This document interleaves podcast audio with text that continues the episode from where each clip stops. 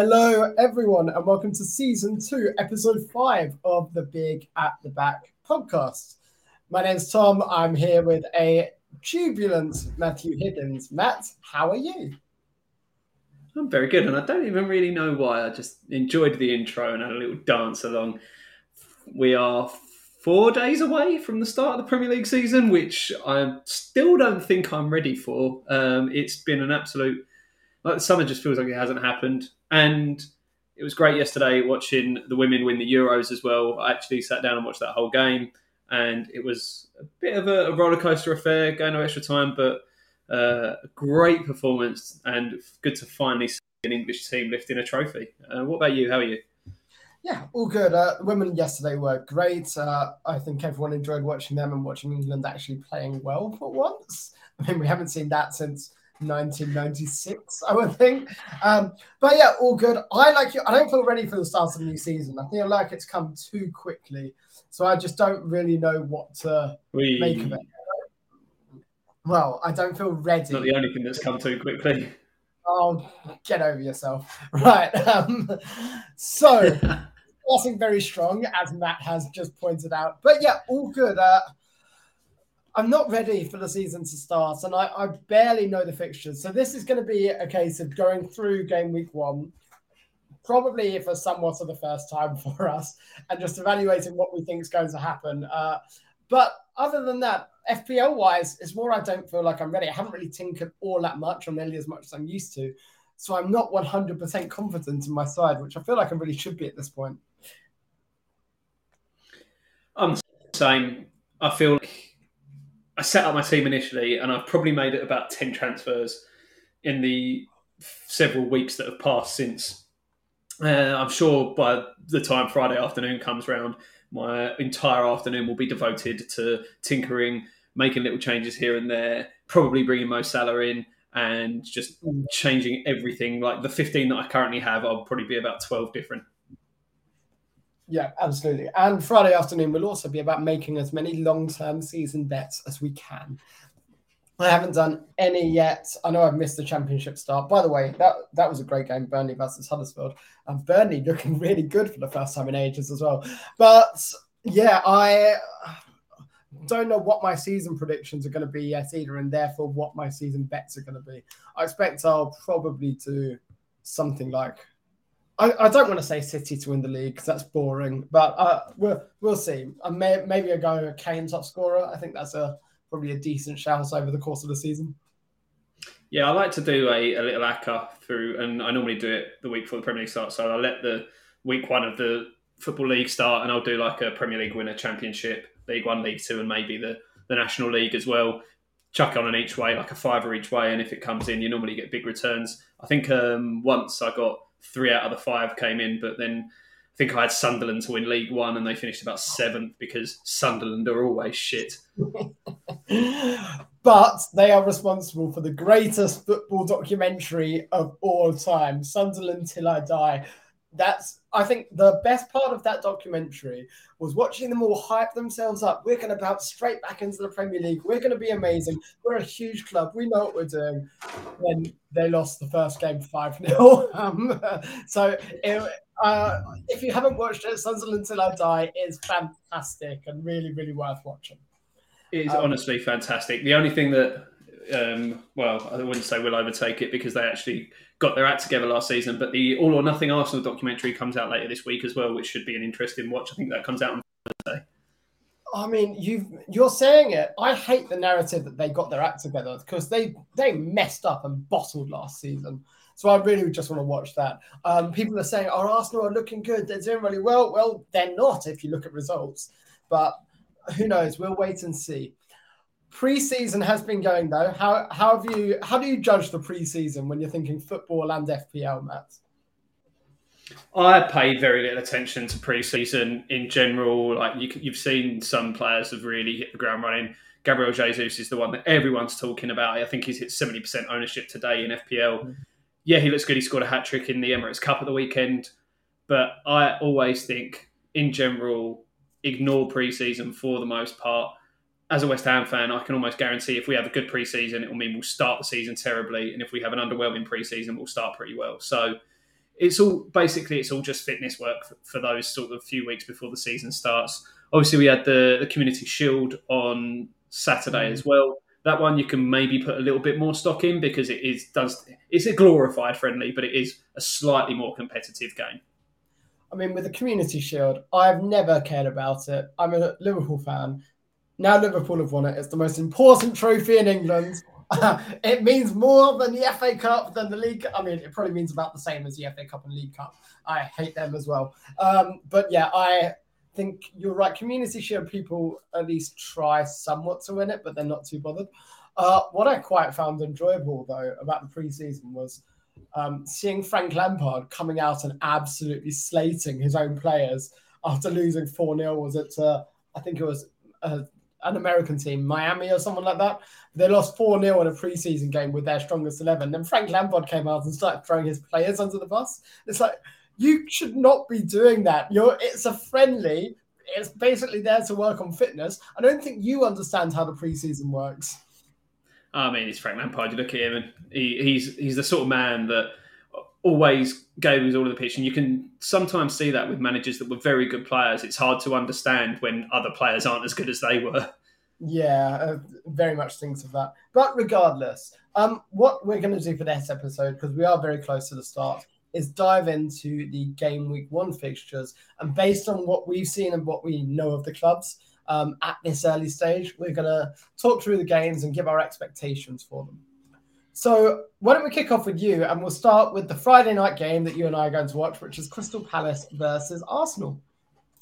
This is the first game of the season is always so hard to predict. I mean, last season we kicked off, uh, it was Arsenal again on the Friday night away at Brentford and lost 3 0. And that was the sort of the start of their terrible start to the season. They've obviously made a few good signings over the summer. Jesus, Zinchenko, and Vieira being the main big ones. Um, uh, Jesus has sort of come in and hit the ground running. Zinchenko hasn't really featured much yet because he only signed what about ten days ago, I think. Um, so they've they've made a few good signings. They look a good side so far this season. As I say, Jesus is the, the big asset in FPL at the moment, um, like over seventy percent ownership. Palace obviously had a good record last season. I think they um, got four points off Arsenal, if uh, if memory serves me rightly. Um, Patrick Vieira, obviously going back against his old club, it's going to be an interesting one. They haven't made many signings, so they're sort of looking, but they have got a young side anyway. So it's such a hard one to predict. I think if I was putting money on it, I'd, I'd, I'd still be leaning towards Arsenal, even though they are away from home. Mm. Um, but I, am just looking forward to actually watching it. To be honest with you, like getting the Premier League season back underway, I think it could be a good game. Like Selhurst Park under the lights is always a good atmosphere. Yeah, it's one of those games that you look at, and it's never, never an easy game. But Arsenal should be expected to win. Um, yeah, during preseason, Arsenal have looked really good. Uh, Gabriel Jesus has been awesome for them, uh, combining really well with Martinelli, actually. So I think it's got all the makings of quite a tight game if we're looking at it objectively. But obviously, what we want to see is Arsenal losing 3 0 again. Oh, that would be fantastic. That would make my day. Yeah, I mean, realistically, I think Arsenal are a really good early investment team. Their fixtures at the beginning of the season um, are looking very good. If you look at the first seven games on the fixture difficulty rating on FPL, the only one that's a red, so the hardest level or second hardest level, is game week six when they play Manchester United. Now, I'm not sure that's that tough of a game given Man U of last season. So they've got really, really good opening fixtures. Um, Bournemouth and Fulham in there as well, Everton in there. So I think Arsenal are definitely a team to invest in initially. Um, and it's almost a shame because Palace are the opposite. Two of their, or three of their first four are Arsenal, Liverpool, and Man City. So I think after that, the fixtures get slightly better, or maybe from game week eight onwards, they get slightly better. But I think Palace, unfortunately, from an FPL standpoint, aren't a team we want to be looking at even for the first game week. So you're saying don't get Wilf Zaha in? Is that what you're telling me? Except for Wilf Zaha, if your name is Matt Higgins. Um, yeah, I don't think from an FPL standpoint you can look at Palace given the fixtures, unfortunately. But that would probably change on the first wildcard week, um, which is going to be game week eight for all of those that haven't been paying as avid attention to FPL as we have. Um, but I'm seeing an Arsenal win here. I'm seeing a boring 1 0 win, um, being completely transparent. But who knows? Maybe Palace can pull a surprise up. I think it wouldn't surprise me if you saw goals. To be honest with you, I mean, I also wouldn't be surprised if it was a one 0 either way. But uh, from memory, both games last season were quite open and entertaining. Uh, I think there was a late goal in at least one of them for the goal, the game at the Emirates.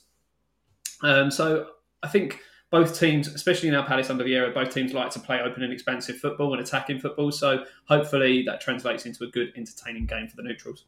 Well, I hope so because it's the opening game.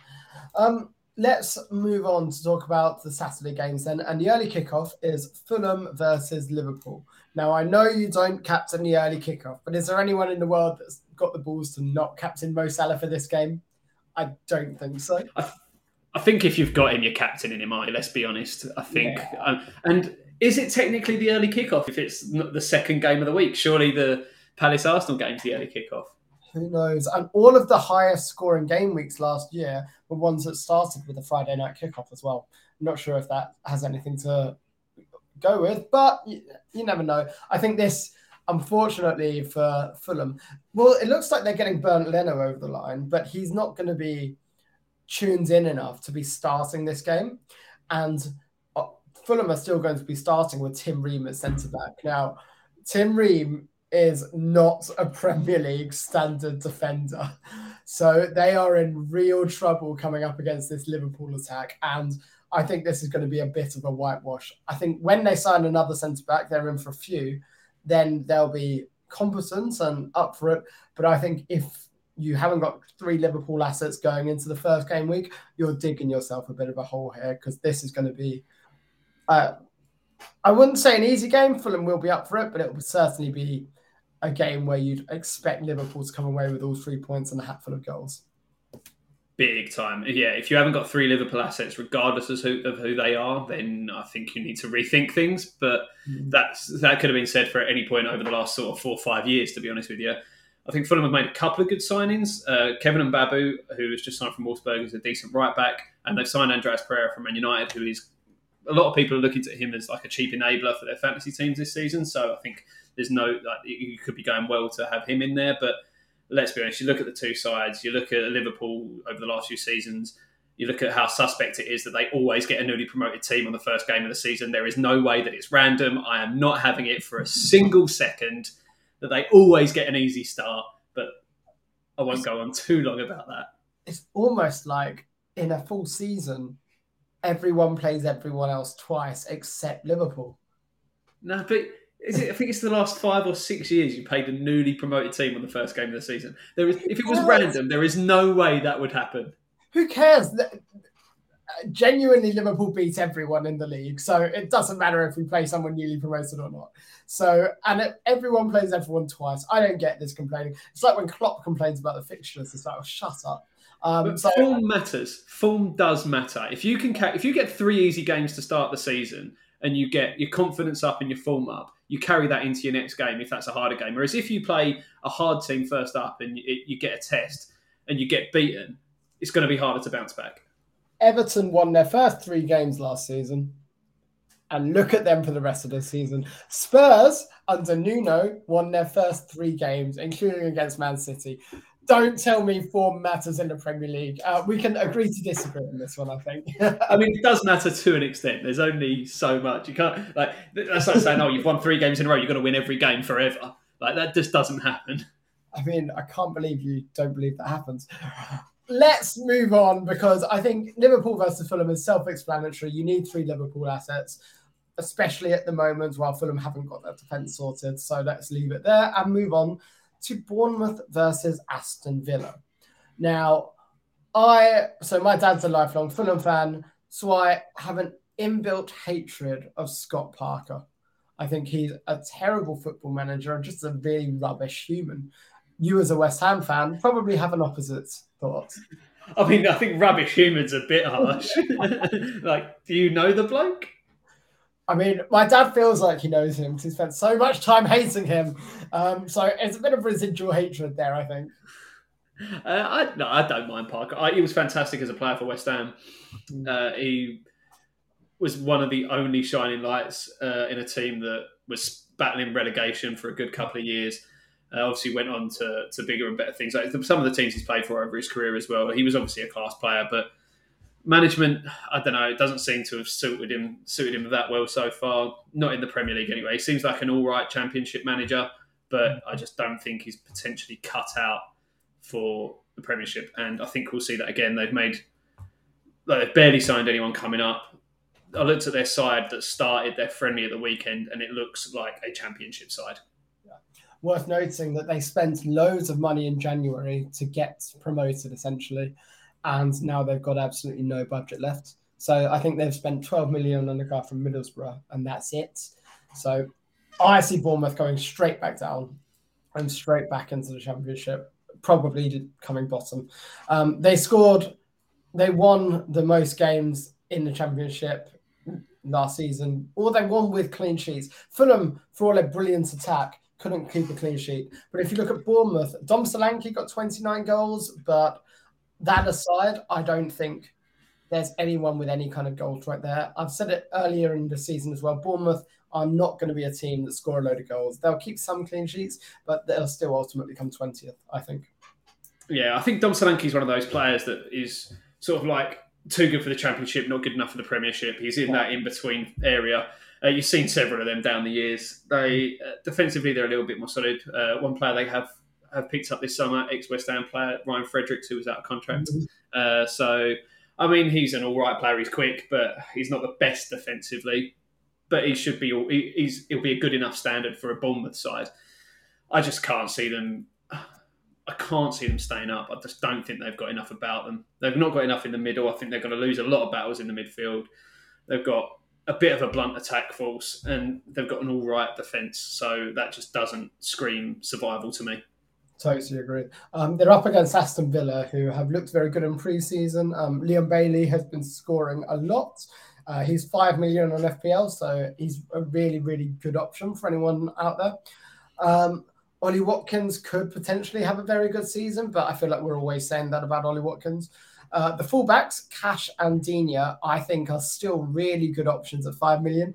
Digne, in particular, I think is being underrated. So I don't see much wrong with anyone wanting to go in on the Aston Villa assets, especially for game week one. I completely agree. Fullbacks are probably the way to go. Potentially, I mean, a lot of people have spoken about Coutinho, and you've spoken about Coutinho, and he had a lot of blanks at the end of last season. But if he can find the form that he had when he first signed, then he's obviously going to be taking a lot of attention. But they've done some really good business this summer. Diego Carlos from Sevilla is a very good defender, and Boubacar Kamara from Marseille on free transfer. That could be value for money. Like as a free transfer, that could be one of the signings of the summer. I think he is a fantastic player. Yeah, uh, totally agree. They're quite astute with their business as well. Um, looking at the next game, then this is a very interesting one because we're looking at Leeds versus Wolves. Now, Leeds have lost Kalvin Phillips to Man City. They've lost Raphinha to Barcelona, and they've replaced them with good players. But I think they're really, really going to struggle this season. What it's going to hinge on, whether they stay up or not, is if Patrick Bamford stays fit, they'll have enough to get up to 14th or 15th. If he doesn't, they go straight down. I'm not going to disagree with that. I think, I mean, Jesse Marsch has been doing signing some of his players. He signed so two. He signed two Americans, um, Brenden Aaronson and Tyler Adams, uh, both who he sort of worked with previously. So, and they could be interesting. I mean, I saw Brenden Aaronson's assist from the weekend where he played an absolutely beautiful oh. ball with the outside of his right foot.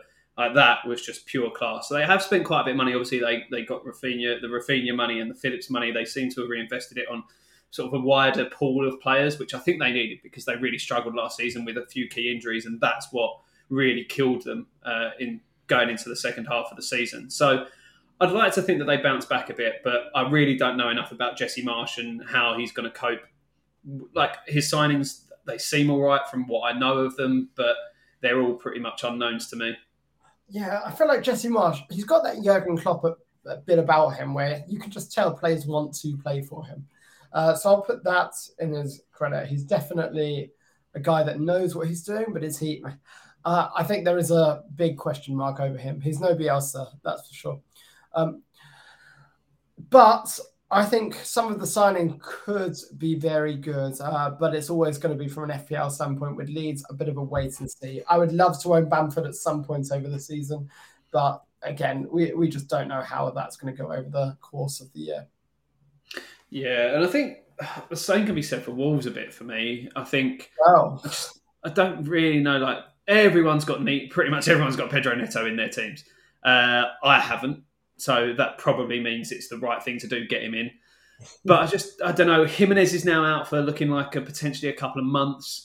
Does that hinder or help the Neto ownership debate? I, I, I honestly don't know. Is he going to play more further forward, or I've No. so So, uh, Always Cheating, one of their podcasts was with FPL Black Wolf, who is a Wolves fan and went into a lot of detail about Wolves. Podence is typically the one that plays in a false nine position. Now Jimenez is out.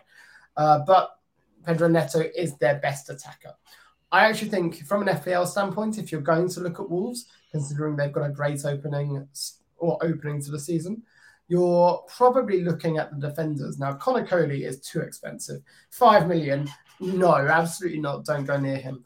But Johnny, uh, we know he can pop up with a goal, pop up with an assist, and he's 4.5. So he's definitely worth a shout. It looks like Ait-Nouri is going to be starting as well because his only competition is injured on that side. So he, we know he can bring attack and returns as well. So I think they could be very good differential picks if you're looking at a 4.5 million defender. But like you, I don't like Wolves going forward. So I'm avoiding uh, Gibbs White. I'm avoiding uh, Neto. I'm avoiding Podence. All are potentially good options if you trust Wolves going forward. I don't. So for me on FPL, Wolves are a bit of an avoid, but I could very well be wrong, and lots of people are backing Neto.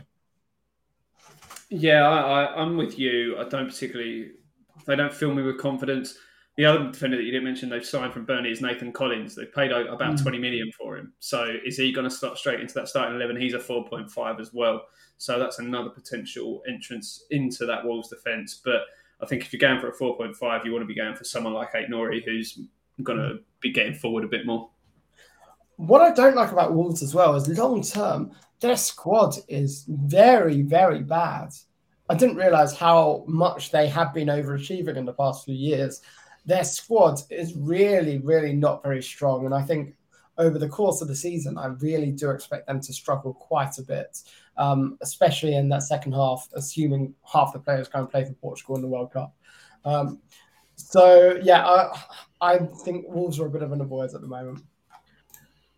Why I'm surprised you- they kept hold of Ruben Neves, to be honest with you. But Yeah, he's only got a year left or two years left on his contract, I think. So he'll probably be off uh, in January, I would expect. We'll Why see. don't you start by giving your thoughts on Newcastle versus Nottingham Forest? Then Nottingham Forest are a bit of an unknown entity, really, aren't they? Uh, so they've made a few good signings, one of which is in my team as things stand, uh, which is Taiwo Awoniyi, who signed from Union Berlin, got about 16 goals in the Bundesliga last season. Uh, obviously signed Neco Williams from Liverpool as well. I think that's a, a shrewd bit of business potentially. Um, but they're, they're up against the side that probably a lot of people, not even a dark horse anymore, are they? We can't really call them a dark horse now with the amount of money they've spent. So they are potentially the ones to watch this season. They'll be sort of on a lot of people's minds going into these first couple of game weeks, dependent on how they get get going. So I mean, obviously signed Sven Botman, Matt Targett's coming on a permanent deal now. Nick Pope uh, signed as well, plus all the signings they made in January, like Bruno Guimaraes. Uh, they've still got Saint-Maximin, who's obviously a very exciting attacking prospect. The only thing that might hinder them now, which it pains me to say, is that Jonjo Shelvey's injured, which could mean that Bruno has to play in a slightly more defensive role than he did at the back end of last season when Shelby was being more of that anchor point and he had a bit more freedom to get forward. But if you look at their fullbacks, so you've got Targett and Trippier, they're going to be potentially uh, in a lot of people's drafts, one or well, probably only one of them. Um, and then you've got your likes of Saint-Maximin, you've got Almiron, who's been playing quite well in pre-season as well, picked up a couple of goals at the weekend. So, yeah, Newcastle potentially an exciting team this season. agreed. Um, I'm not sure Almiron starts. Uh, Bruno Guimaraes, I wouldn't be going near anyway. Even when he was playing further forward, he outperformed his expected goals stat quite considerably. And to me, that shows that he won't be doing it consistently. Um, I think Nick Pope is a fantastic goalkeeper to invest in, considering their start of the season. And at five million, he's for me the no-brainer there. I love Callum Wilson, but he's not been as good in pre-season uh, as I would have liked, uh, which is why I've gone for Gabriel Jesus. But yeah, I think Newcastle are a really exciting team to own, and I think you should definitely be owning at least one Newcastle asset going into the season, personally. And who would that be if you could only pick one, regardless of like your actual squad, your template, your thoughts about anything? Who would you say is the best that they could get? So, I think ooh, there's two options here, and my thought process I'll explain. So you've got two options: Callum Wilson up front and Nick Pope in defence. Now, Callum Wilson, he's injury prone, but when he plays, he gets goals. Uh, Nick Pope, I actually think, could be the top scoring goalkeeper this season. So for me, it's going to be Nick Pope because he's not the most expensive, but he could be the top scoring in his position. Whereas Callum Wilson, I don't think he's going to be the top scoring goalkeeper. Allan Saint-Max, a great option as well at 6.5 in midfield. But again, I don't think he's going to be the best 6.5 midfielder that we get because Marcus Rashford is also 6.5. So I really do think Nick Pope is the one to own. And I'm going to be entering the season with him as my first choice goalkeeper. That's 99% confirmed. Fair enough. Yeah, I don't. I don't disagree with that at all. Speaking of goalkeepers, I didn't even mention, of course, Nottingham Forest signed Dean Henderson on loan, um, and also Jesse Lingard on a free transfer. So if he can rediscover his form that he had at uh, West Ham a little over a year ago, doing his little dances, potentially he could be a bit of a bargain. Even he is such a nonce, though, isn't he? Right. I mean, yeah, but I mean, six million on FPL could be a decent decent shout later in the season, maybe. Um, Nottingham Forest as well. I do think they overpaid for Neco Williams because he's not very good defensively. Um, being quite transparent, he was very good going forward, but the reason Fulham didn't sign him, uh, didn't want to take him, is because Fulham want to play with a back four. Forest wants to play with a back five, so he suits Forest a lot better. But he could be a really good asset moving forward. Um, moving on to the next game, Tottenham Hotspur versus Southampton. Now, we've spoken a lot about Spurs. Uh, I think they're really, really good for the new season. Uh, Son is probably not someone I would recommend going for, that we've gone for him in our Big at the Back team.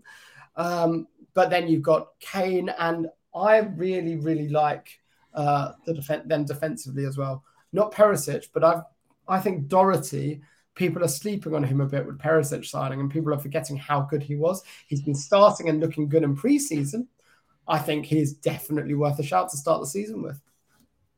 It's going to be a tough one, isn't it? Because it's it's hard to know exactly which way Conte's thinking in terms of who's going to be his starting fullbacks. Because obviously they've signed Perisic, signed Jed Spence as well, uh, and obviously you've got the guys that were already there like Reguilon and Doherty. So it might be a wait, like a matter of waiting and see for the first couple of weeks exactly who's going to make those spots their own. Then you've obviously got Richarlison signed as well. How's he going to fit into this team? And does that mean Kulusevski pulls back a little bit further down and potentially to a wing back? So it's really hard to know. You know, I don't really buy the Kulusevski going to wing back uh, argument because when Conte was essentially missing a wing back for half of last season or the second half of the second half of last season. So he had Reguilon injured, he had on the left, he had uh, Sessegnon injured on the left as well. Doherty was having to play over there. He had Royal injured. He had, I can't remember who else was on the right, but he had basically no starting right backs and four starting forwards, and he still didn't move Kulusevski back. So I don't think he sees Kulusevski in a right wing back role. However, I also think Kulusevski, unfortunately, is going to be demoted to the bench, um, considering the way they play. Uh, so I actually really like Doherty. I've got him in my draft at the moment to start the season, but we'll wait and see on that one. The I think the big signing that I really like for them is Ibisuma. I think yeah. he completely changes their midfield dynamic, and he could really be a big step forward to them challenging the. Well, they sh- I think they should make top four this season. I totally agree. I think they're probably the best shout for challenging the top two. Um, coming on then to Southampton. Now, honestly, how do they get as many points as they do every year? Because every time I see them, I just think this is a rubbish football team. Uh, yeah, I, they're so unconvincing. Like mm. you look at the team on paper. I, don't get me wrong, I think Hasenhüttl was a good coach. I think he's a good manager, but it seems to be working with so little, but they still mm. manage to get to that level every season. Uh, they've, they've got a big defeat in them every now and then. They've obviously had a couple of nine year, nine nil losses in the last couple of years, so uh, we're hoping to improve on that. But I I don't know. I think they could be in the lower echelons of the table come the end of the season.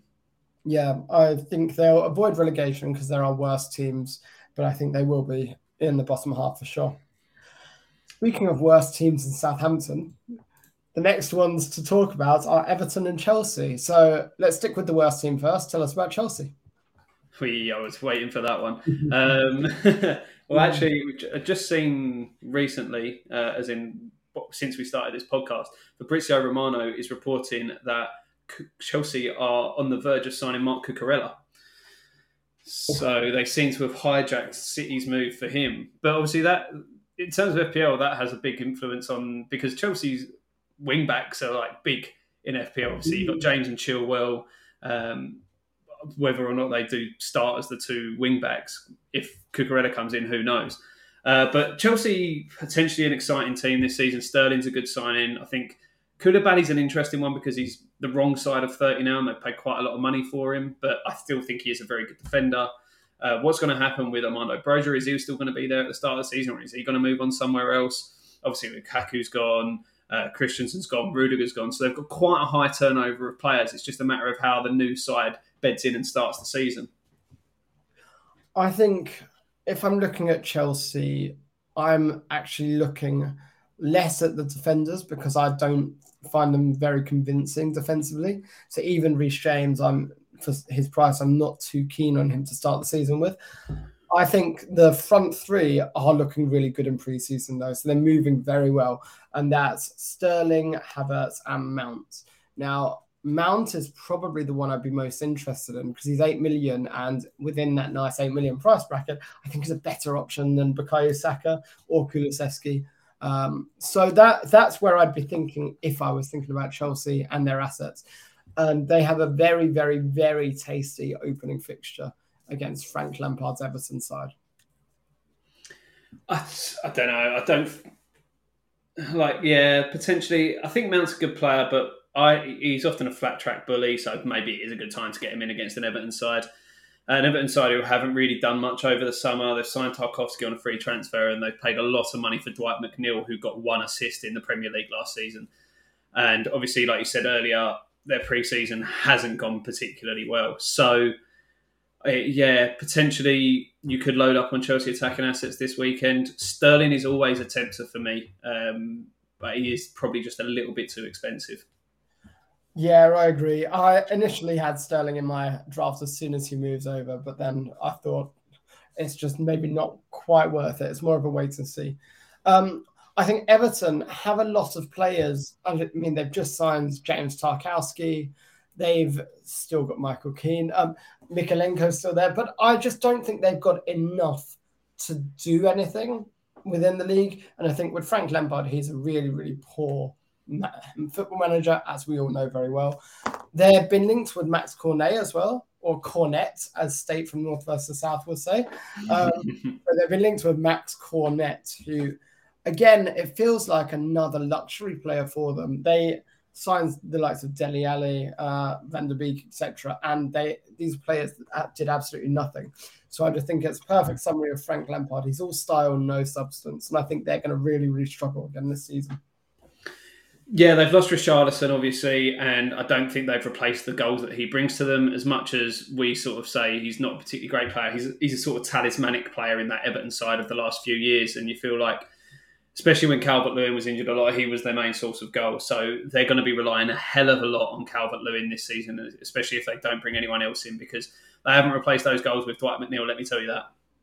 Yeah, completely agree. Um, but even I think Richarlison, as much as we dislike him as a player, the way he played is he drags them through some really, really tough phases last season. And I don't think they've got that this season. So I think they'll be very reliant on other teams doing worse than them rather than them doing enough to stay up, frankly, this year. I agree, yeah. Um, looking at the Sunday fixtures then for this upcoming weekend, the first one to talk about is Leicester versus Brentford, which I think is a really, really interesting and exciting game. Um, Leicester I think they're in a bit of a mini turmoil if you look at their fans and the way they're acting over the summer. They haven't really signed anyone. They've just had to back back a 40 million bid for Maddison from Newcastle. So Maddison's probably said privately he wants to leave. So I think Leicester are in a bit of trouble. And as far as I'm concerned, that's what you get for not starting Iheanacho every week.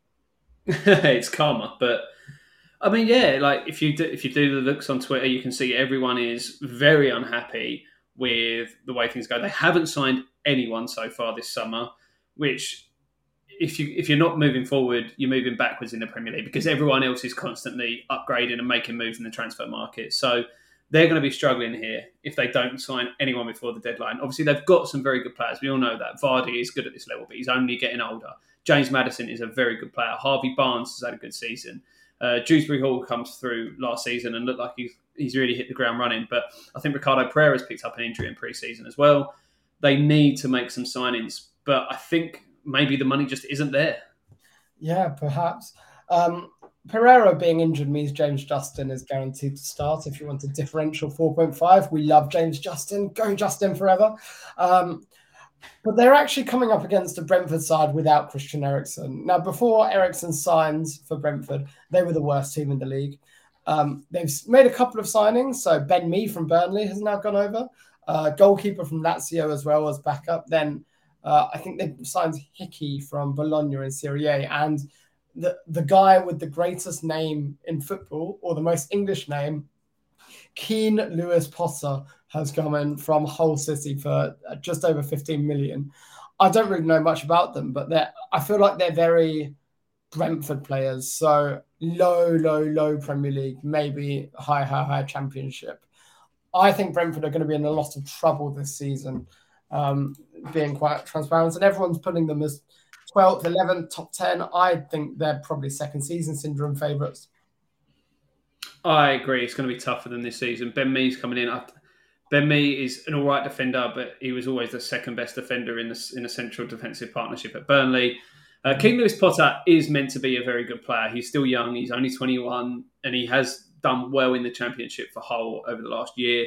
Um, if he does anything like Jarrod Bowen stepping up from the championship uh, to the Premier League, the last Hull player to do that, then uh, if he's half as good as he's been in the last season, then he'll be a decent signing. But I agree. I think second season syndrome is a big thing, and it's going to be really tough for them. They haven't really made big signings I know Brentford have this really stats driven approach to their signings, which has worked really well for them in the past. Um, losing Christian Eriksen is massive because the influence he had when he signed was huge, and I don't think they've re- really like reproduced that creativity. They haven't filled that gap. So, mm-hmm. and with Toney and Mbeumo, I just like I feel like it's a very underwhelming strike partnership. I think Toney's a good player, but I just I don't think there's going to be enough chances created for him. I think he needs other players around him to make him better.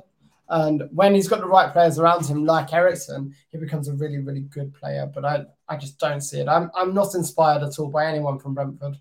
Um, from an FPL standpoint, if you're going to go for one, you're going to go for Raya. But again, it's very, very uninspiring, I feel.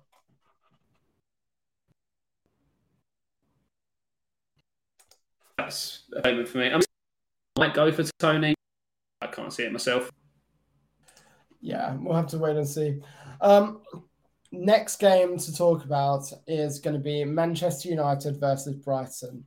Now, Man U, I think we all know what happened last season in this fixture in particular. It was very, very entertaining. Um, but I'd hope they're a different team under Erik Ten Hag. Well, I don't because it was hilarious, but I'd expect they're a bit of a team under Erik Ten Hag. Um, I think from an FPL standpoint, we both love Sancho. He's been really good in pre-season, and I think second season he could really come into his own, probably ahead of Rashford, I would say. But I think both are very good options for the season.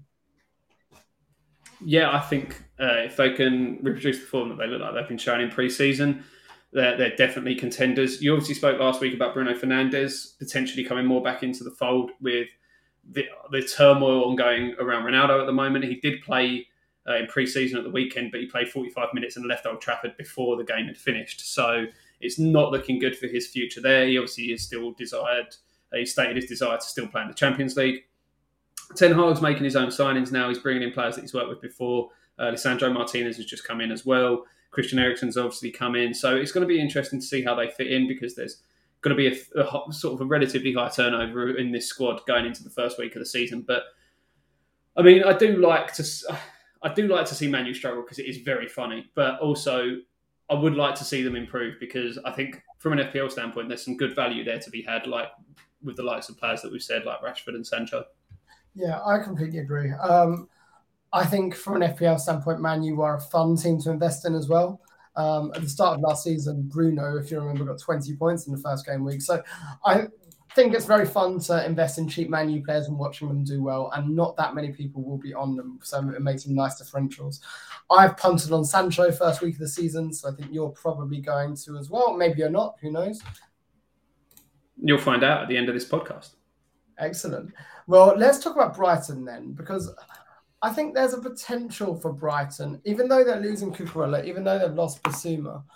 I think defensively, you probably aren't going near them, and that includes the goalkeeper Sanchez. But going forward, they play some very good football. They've got that Undav that they've just signed, and I saw that uh, Trossard just got a hat trick in preseason. Could be very underrated at six point five. I am never going to have Trossard in my team just because I think he is awful. I just can't trust Brighton strikers. Him and Maupay, I just cannot trust at all. Undav, if he can find a place in this starting 11, I think he's got potential just based off his numbers uh, playing in Belgium last season. Uh, he he does seem a little bit more exciting, but I don't know, just in general, Brighton don't excite me enough to really have any of them in my team. I agree, and it's quite boring, isn't it? And their start to the season isn't great either. The first three games are Manu away, then it's Newcastle at home, then it's West Ham away. So a really difficult opening. After that, it gets a bit better um, with Leeds, Fulham, Leicester, and Bournemouth. So maybe if you're looking at Brighton players, you can afford to wait until game week four-ish. Um, game week three, they always beat West Ham. Okay, that's true. So you can afford to wait until game week three-ish for Brighton. Um, two more teams to speak about then, and the first one is going to be West Ham. Now, you're the one to give your opinion on this because you're going to be the subject matter expert. I will be avoiding any West Ham assets at the start of the season. Although, actually, to be fair, I think in my current draft, Declan Rice is in there as like a bench fodder at the end because he's going to get two points every week. So, like, he, just get Andreas Pereira. Nah, that's well more boring. Declan Rice is more fun. Um, but I mean, we made a few signings. Areola's come in. It's going to be interesting to see if he takes that number one spot in the league this season over Fabianski. I suspect that is what we're going to lean towards, and Fabianski is going to be the cup keeper. Um, Nayef Aguerd come in as a centre back, but it looks like he's going to be out until potentially after the World Cup now, after he's um, injured his ankle against Rangers in pre season. And we've finally signed a striker after about two years. We've finally signed a striker, Gianluca Scamacca from Sassuolo.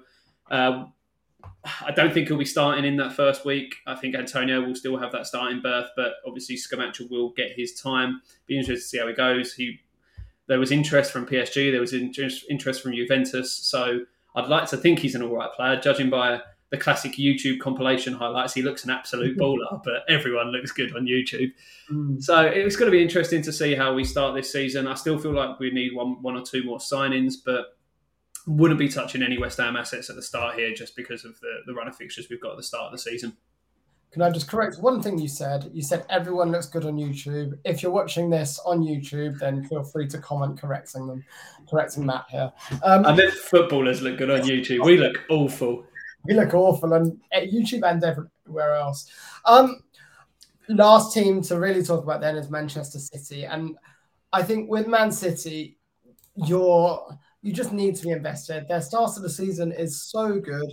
They, according to the fixture difficulty rating, they haven't got any hard games in the first seven.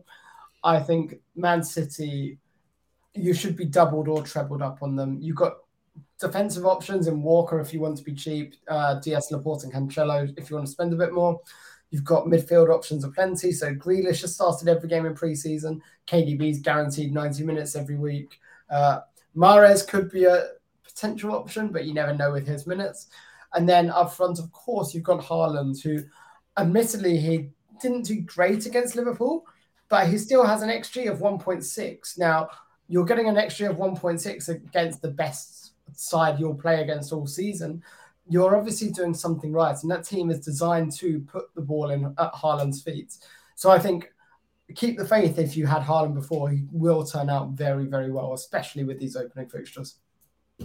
Yeah, if he gets enough chances, he'll score goals. He's done it everywhere he's been. So, and he's still only 21. I think I feel like that's really overlooked because it feels yeah. like he's been a, a, a big name for a good couple of years now, but he is still only 21.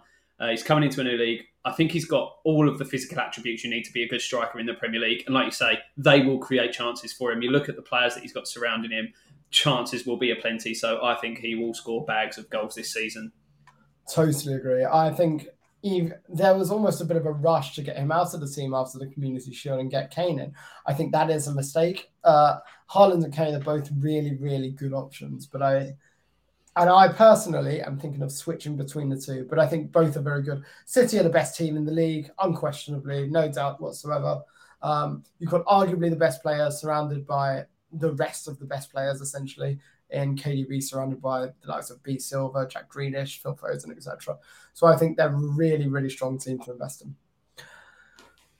And that is our game week one preview. So, Matt, why don't you talk us through where you are with your drafts? Because this is the last podcast we do before we start the season. So, tell us where you're sitting at the moment.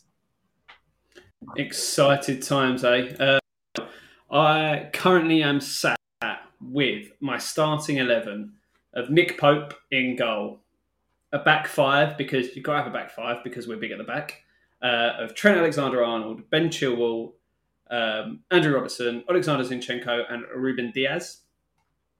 Three across the middle of Luis Diaz, Jack Grealish, and Jadon Sancho, and a front two of Erling Haaland and Gabriel Jesus. Uh, my bench is Caballero, Odegaard, Awoniyi, and Declan Rice. So that's where I'm at at the moment. Armband on Haaland.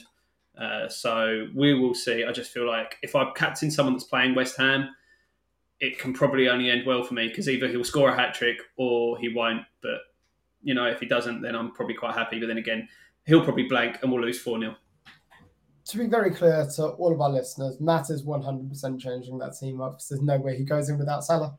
I'm calling it. There's well, we will see. I'm I'm I'm very determined just to be a contrarian there's no way you go into the season without Salah. No chance. And you don't want a 6.5 player on your bench. That's ridiculous. Um, so my team is a bit more reasonable and probably a bit closer to what I'll start the season with. Um, Nick Pope and goal, I've already spoken about. I think he'll be great. Robertson and Trent uh, at the back alongside Doherty. I spoke earlier that I really, really like him as an option, and Walker as well, because I want to be cheap. Uh, across the midfield, it's currently sitting as Martinelli, Grealish, Sancho, and Salah with the captain's armbands on. And up front is Gabriel Jesus and Harry Kane. My tentative plan is to go Kane to Haaland for game week two, and then Haaland to Kane again for game week three, and just almost swap them around interchangeably. Whether I stick to that or not, who knows? Um, on the bench, I've got Ward as the goalkeeper because he's very likely to be Leicester's starting keeper at 4.0 million. Then I've got uh, Leon Bailey, Neco Williams, and Archer for Aston Villa. The reason I haven't gone Greenwood for Leeds is because I think he'll get a price drop because so many people have got him straight out the blocks as a 4.5 striker. So I went for Archer instead on the, on the basis that he may get minutes, but I don't really care if he does as a third sub. Yeah, makes sense. I think it's. Uh, I think we've I think we've both got good squads. Uh, it's going to be interesting to see if I do stick without Salah to see how we go. You're, there's no way versus a promoted side you don't have Mo Salah. If anything, Diaz is better. Diaz is better, mate. Don't know what you're talking about. Diaz is better. You may captain Haaland, but you want to have Salah just so you don't get too badly burned if he does go off. No, he's going to blank. we'll wait and see then. We'll you heard it here first. He's going to go off injured after 10 minutes. Tim going to snap him. Expert insights from Matthew Higgins. And thank you all for joining us. Uh, we're going to be watching the first game uh, on Friday night. Get involved with the conversation on Twitter. It's so fun interacting with you all. We can be found at Big at the Back. Yeah, and you can find me at Higgins92 and Tom is at Tom Madden92. Yeah, we're going to be watching the game here on Friday night, having a good few beers, I'm sure, having a good time. Uh, get in touch with us on Twitter. Don't forget to like and subscribe if you're watching this on YouTube as well. Hit the notification bell so you get a notification whenever we upload a new video. And you can also find us on Spotify, Google Podcasts, and Apple Podcasts. So you, if you want to listen to us in the podcast version while you're going out for your walk or run, why not do that instead? Worth also noting as well that we do have an FPL league. It's the Big at the Back podcast league. We'd love all of you to join in. Uh, so the code to join that is Oscar Whiskey Yankee Golf Hotel Alpha. Other than that, that's all we've got time for. We can't wait to speak to all of you and get the season started.